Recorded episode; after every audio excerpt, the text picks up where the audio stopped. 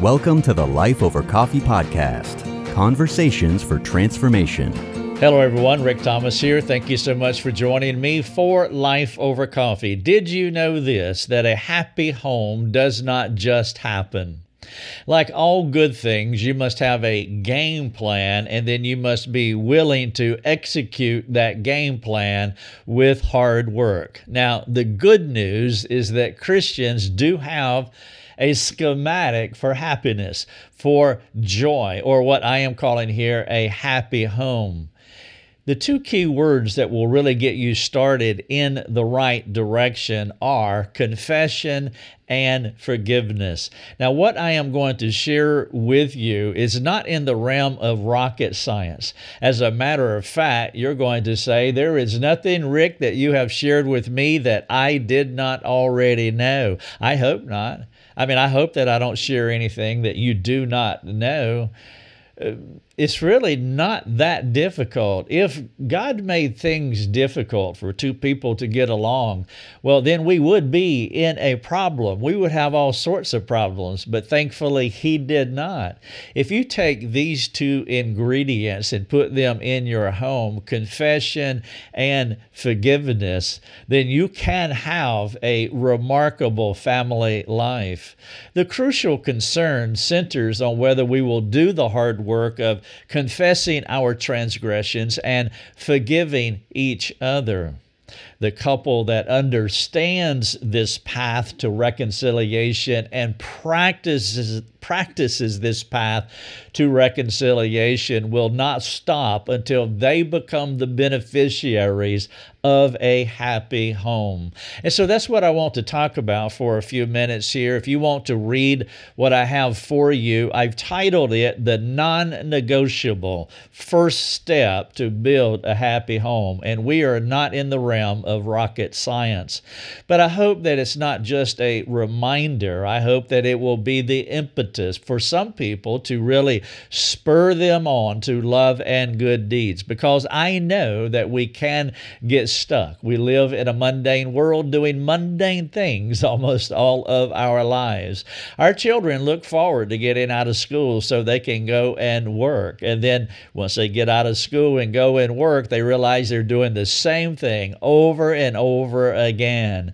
Every now and then, we just need somebody or something to come along to shake us up, to remind us of the most important things.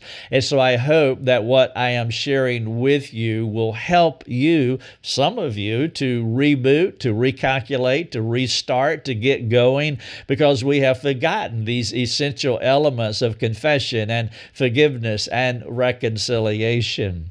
Again, if you want to read what I'm sharing with you, just go to lifeovercoffee.com. Look for the non negotiable first step to build a happy home. If you are searching for it, then all you have to do is just type happy home in the upper right hand corner of our website. There is a search feature there. And if you just type happy home. This little article will drop down for you. You'll be able to click on it. Now, you'll have a podcast and you'll also have a video so that you can read, watch, and listen.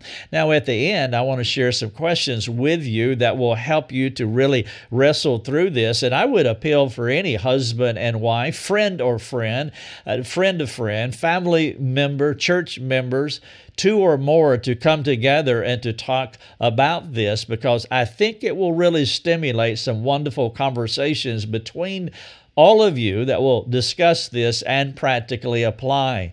For example, I just heard from my friend Leroy in Delaware. He said he's going through our book Change Me, the Ultimate Life Change Handbook. Uh, there have been several groups that have gone through it, and at the end of each chapter, there are call to action questions so that you can really digest and dialogue with what you have just read in that chapter. This book here, Change Me, was written for the sole purpose to help people to work through the change process from A to Z. A lady wrote me many years ago and said that if you were going to disciple somebody through the change process, what resources would you give them on your website? And so I just collected those resources from our website, put them in chapters, made them into a book, and it has been extremely popular. And if you haven't read Change Me, the Ultimate Life Change Handbook, I would encourage you to do so. I just got a text yesterday from a friend in uh, Bozeman, Montana. They're going to take our digital download book, Boasting in Weakness, and a group of ladies are going to go through it. They're going to print it off because it's a digital download.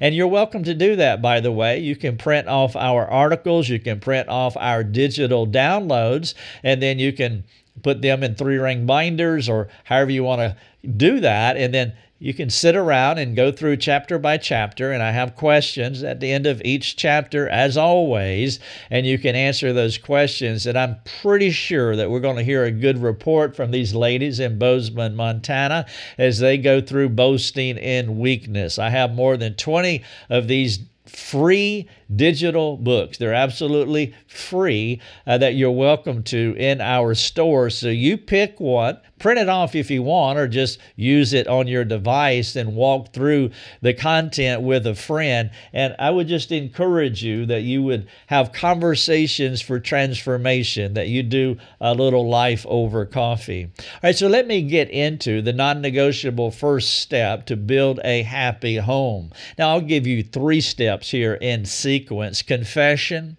forgiveness, reconciliation. They are the elements that lead you down the path to happiness. Now, I'm using the word happiness intentionally because we read in Deuteronomy 33, verse number 29. It's one of my favorite verses in Scripture where uh, the text says, Happy art thou, O Israel, as you read it in the King James.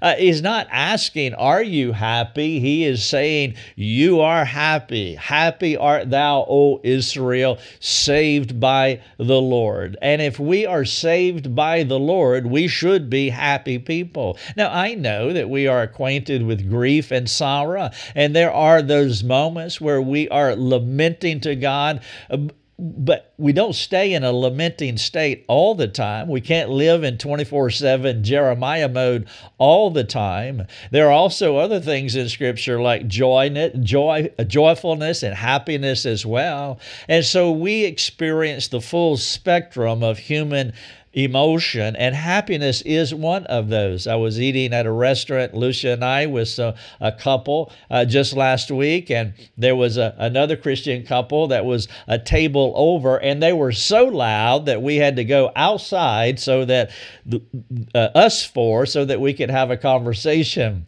And then after they left, they walked by our table. They noticed that we had moved from the inside to the outside, and they they apologized, which was unnecessary necessary. I don't care. You can be as loud as you want to. In fact, I told that lady, I said, Christians should be the loudest people in the restaurant because our greatest problem in life has been solved at the cross of Christ. And if your greatest problem in life has been solved by the gospel, well, then you should be the loudest person in the restaurant. Nobody should out happy you. Nobody should outjoy a Christian. And so in Deuteronomy 33 29, it says, Happy art thou. I'm not asking, I am telling you that you are happy. I love that text. And if you want a happy home, then you must know how to clean up your messes and practice it daily. I mean, that is common sense that if you want a happy home, if you want a joy filled life, well, you can't do that in an artificial kind of way. There is a genuine and sustained way to have happiness, and that is born out of a repentant heart. And so, if you want to have happiness, you have to have a clean slate, but we live in a fallen world and we do messy things. Therefore, the common sense, biblically logical, thing that we have to do is keep cleaning up our messes. And as we clean up our messes, messes, our consciences are clean, our soul noise is down, our shalom is up, and we will experience happiness but we have to practice cleaning up our messes daily. I have said this a few times that during the first five years of our marriage, I never asked my wife to forgive me of any sins that I committed against her. Think about that. Think about living with a person that never confessed sins. to you.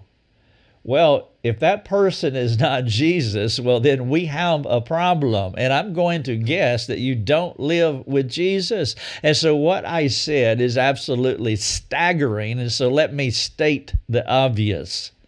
My view of God, my view of humanity, my view of the doctrine of sin was dysfunctional. My gospel understanding, my gospel practices suffered from a failure to thrive. A failure to thrive is a euphemistic way of talking about a child that is 20 years old but in a bassinet. They have the disease that we label failure to thrive. It is like you need to grow, but you can't grow because you have this disease in your body.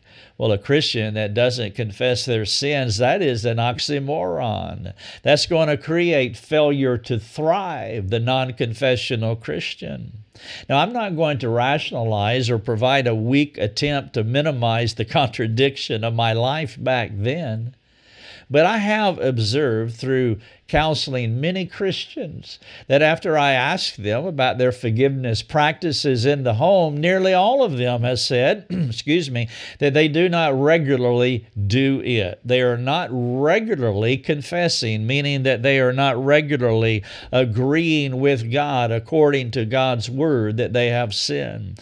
They're not regularly agreeing with other people in their home that they have sinned against, meaning they are not confessing. They do not have a confessional home.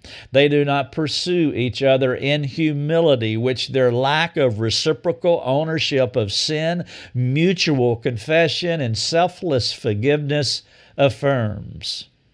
The oddity of this unchristian behavior is, is stunning when viewed through the lens of our imitatable gospel the Lord's gospel loudly proclaims a not guilty verdict on all regenerated people. Sadly, I could not perceive and apply the benefits of His grace during the early part of our marriage. Perhaps you can do a quick temperature check of your home and your closest relationships. How often do you ask your family members to forgive you for the things that you have done wrong? Would you characterize your home as a place where confession and forgiveness regularly happen? Are all the members of your home committed to practicing confession and forgiveness? Are you more aware of what you do wrong, or are you more aware of what your family members do wrong? The answer to that question can really reveal a lot about what we think about ourselves and how we think about others. Your answers to my questions will also direct you to what you should do next. Do you have a confessional home? If you don't have a confessional home, I would encourage you to ask God to motivate you to have one. And then that is the first step in the link to having a happy home. And then the second step is, well, it's on the heels of confession, and that is forgiveness. Did you know that the most radical, life changing, relationship building question that you will ever ask another person is, Will you forgive me? That is how our revolutionary, life changing relationship build, building experience with God began. We ask Him, Will you forgive me? It's one of the most important questions that you will ask anyone, starting with God. And the process is no different for his image bearers. After we ask him, a Christian who does not regularly ask for forgiveness is like the son of a millionaire unaware of his daddy's fortune. Or even worse, he knows his daddy's wealth, but refuses to benefit from the riches of his dad. Forgiveness is a free and unlimited mercy from the Lord but it requires humility to access it, whether we are asking for forgiveness or we are granting forgiveness. Will you forgive me? is not a complex question, but it is not one of the common questions asked within the Christian community, at least in my experience, especially in our homes and our local churches. The person not regularly asking for forgiveness is either self deceived, a pretender, or in denial of the doctrine of sin. A forgiven person, authentically living in the grace of that forgiveness, is ready and willing and able to ask forgiveness and grant it attitudinally or transactionally as you think about your life and your home in the context of, of these things that I am sharing. I hope these thoughts will give you the encouragement that you need to begin building a confessional home that takes sin seriously, the gospel practically, your relationships deeper, and God's fame as your primary motivation. Now, with these things in mind, I've titled this again the non negotiable first step to build a happy home. I want to give you seven practical steps, sequential, a linkage here that I trust will help you. Uh, if you don't have a confessional home, this will get you going. If you do have a confessional home, this will affirm what you are doing and encourage everybody in your home. And so, step number one to a non negotiable happy home well, be honest. Be honest. You know when you sin. I know when I sin. Don't fall for the traps of justification, rationalization, alleviation, blaming. Just name it and claim it. As a Christian, we are illuminated by the Spirit of God. We are guided by God's Word. We should not be living in some kind of an illusion or self deception. We should be able to read the room of our hearts and understand when we are when we have done wrong and that we will just be honest about ourselves and that we will communicate clearly to God and to others when we have done wrong. Step number 1 be honest. Number 2, walk in the spirit. Step into the reality of what you did when you sense God's illumination running all over you. Don't run from it. Pray for a heightened sensitivity to the Spirit of God and obey Him in all things. Practice a life of honesty and integrity. When God speaks, listen and act. Seven st- uh, simple steps. Number one, be honest. Number two, walk in the Spirit. Walking in the Spirit means that you, God, I'm going to take this step and I want to be sensitive to what you're doing in my life. All right, I've taken that step. Now, God, I'm going to take another step and I want to be sensitive to what you're doing in my life. I've taken another step. And then you take a third step. You say, God, I want to be sensitive to what you're doing in my life. Now you've taken a third step.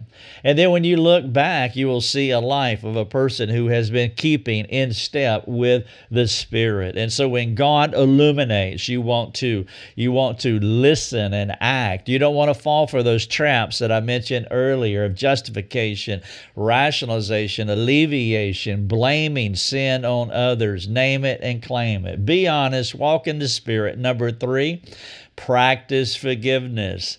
Don't say, I'm sorry. Don't apologize. Apologeo to give a defense for your position. Don't say, I'm sorry. Don't apologize when talking about a transgression. If you're not talking about a transgression and you just did a boneheaded thing, but you weren't sinning against anyone, you could say, Hey, I'm sorry about that. But when there is a transgression afoot and it, it belongs to you, never say, I'm sorry, never apologize. Push the biblical envelope by pursuing radical, radical reconciliation. Ask for forgiveness and don't settle for anything less. One of the most radical questions that you'll ever ask anyone Will you forgive me? Step number three, practice forgiveness. Number four, begin with God. Don't ask others to forgive you while not asking God to forgive you. All sin is a, is a sin against God. He is in the sphere of the offense. Sometimes we sin against others and they are within the sphere of offense. And so the sphere of offense and the sphere of confession and the sphere of forgiveness should be about the same. And so whoever you sin against, you ask, you confess that to them, you ask for their forgiveness, but you always start with God. you always ask Him, Lord, will you forgive me? And then you fan out to other people that are within the sphere of offense and clean up all your messes vertically and horizontally. Point number four begin with God. Point number five, be specific. Will you forgive me for? And then this specific thing. You want them to know. You want to let them know that you know how you have sinned. You want to convince them that you have sinned. Do not let them off the hook. Convince them to forgive you as you bring a compelling argument against yourself. Be convincing, be persuasive, be unrelenting in your pursuit of forgiveness. You don't want them going away where they may have mouthed Christian speak and said, I forgive you, but they are unsure that you know what you did. They are unsure that you are convicted by this. And so they just go through the steps of grant of asking and granting forgiveness, but they walk away and then they harbor some curiosity in their heart, not sure if this was really real or we just went through, through some kind of Christian beat here, beats. And then what will happen is that that uncertainty can grow and, and other sins can glom on it. Well, you want to release them from that. Point number five, be specific. Number six, surrender. Give up your rights by submitting yourself to the authority of God and His Word. Choose brokenness until you find release from your sins and restoration to those you have offended. Perhaps reading Psalm 51, one of my favorite Psalms when it comes to taking sin seriously. Also, starting with the vertical relationship with God against you and you only have I sinned and done this evil in your sight that wash me thoroughly from your sin. Do not release me from your sin. Take sin seriously. Psalm 51 really communicates that. Do not settle for anything less. Number seven, remember. There is power in forgiveness. After the Father executed His Son on the cross for your sin and mine, He made it possible for any person to experience release from the guilt and the punishment that all sin deserves. As a Christian, you and I have the grace empowered privilege to live daily in a guilt free environment if we choose to be honest with ourselves, honest with God, and honest with others. After Lucia and I began to see the gospel with more practical clarity, we started to live in the restored sanctification sweet spot that radically changed our home. We replaced the guilt, the burden, the shame, the unresolved conflict, and the proverbial pink elephants that are flying around the room. Lucia said they were pink. Those elephants that were flying around the room, we replace them with love and joy and peace and hope and the mercy that Christ offers through his gospel. Do not be like the rich kid who is clueless about or resistant to what his daddy possesses. Step up to your inheritance by asking your family to forgive you whenever you sin against them. Be radical. Step into the enjoyment of your, the enjoyment of your Christian experience with others. I have titled this the non negotiable first step to build a happy home. That first step is forgiveness, but I've taken forgiveness and I've really expanded on it. I, I predated forgiveness with confession and I postdated forgiveness with uh, reconciliation. And so, confession and forgiveness and reconciliation, there is a, a sequence there that you want to live out with your family. And then I've given you seven other thoughts that ties to those steps. Be honest. Number two, walk in the Spirit. Number three, practice forgiveness. Number four, begin with God. Number five, be specific. Number six, surrender. Take this seriously. Number seven, remember, remember the power that is in the gospel. If you want to read this, the non negotiable first step to build a happy home, you can do that at lifeovercoffee.com. I want to wrap up, but first I want to ask a couple of questions. Number one, Describe your family's sin plan. Now, I will say this at a conference, and inevitably somebody would come and ask, What do you mean a, a sin plan? Well, do you have a, a, a will? Do you have insurance? Do you have a budget? Do you have you have different plans for your life? Do you have a sin plan? Do you have a plan that can deal with sin? Is what I'm talking about. Too many families don't have a sin plan. Therefore, when sin inevitably happens, they don't have a plan to deal with it. Some of the elements that should be part of your sin plan are conviction. We should experience sin when we do it, confession. We should agree with God when we do it. Pre forgiveness is for the offended to prepare themselves to grant forgiveness to the offender. Then there is forgiveness where we actually transact with with each other.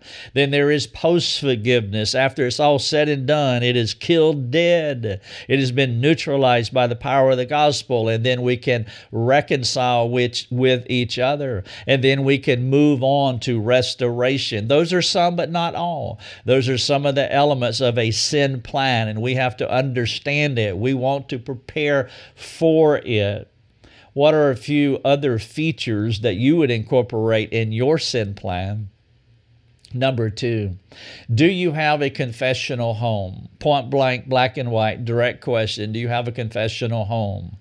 Where at least the husband and wife, the children might not have bought into this for various reasons. Maybe they are not regenerated. Maybe they are not mature enough. Maybe they struggle with fear of man. Maybe they're still wrestling with vulnerability issues. I don't know, but at least the husband and wife should be, they should already have in play a confessional home. Maybe a better question is what does that mean? And so think through the rhythm of confession in your home. There should be a steady and comfortable beat of confession, something that you're so used to doing that it's not odd, but it is actually welcome when Lucia and I started confessing our sin to each other, it, it was like we had a mouthful of marbles. Our, our, our, our mouths just didn't form this way, and the words didn't sound right, and it seemed so mechanical. And as I look back on it, I'm not so sure that it was all real, but I do know that we had a sincere heart to press into it. It didn't feel real, but we did have a sincere heart to press into it until we could become comfortable confessing our sins. Now is virtually virtually a non issue.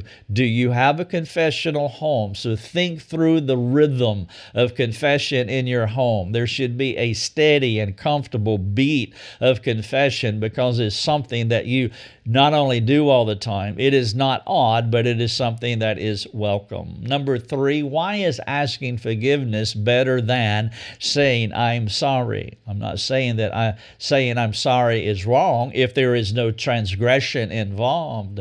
But when there is a transgression involved, there is there are now a, an offender and an offended, whether you wanted to be part of it or not here we are. You are a part of it. Therefore, we can't back out. We both have to step into the responsibility according to what those two unique responsibilities require. Would you be able to talk to someone why forgiveness is better than saying, I'm sorry, when there is a transgression in play? Number four, do you have a happy home? Is there relational warmth wafting from room to room?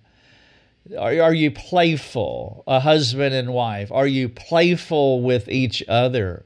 That giddiness should still be there. It's like the that loud couple, that loud group in the restaurant.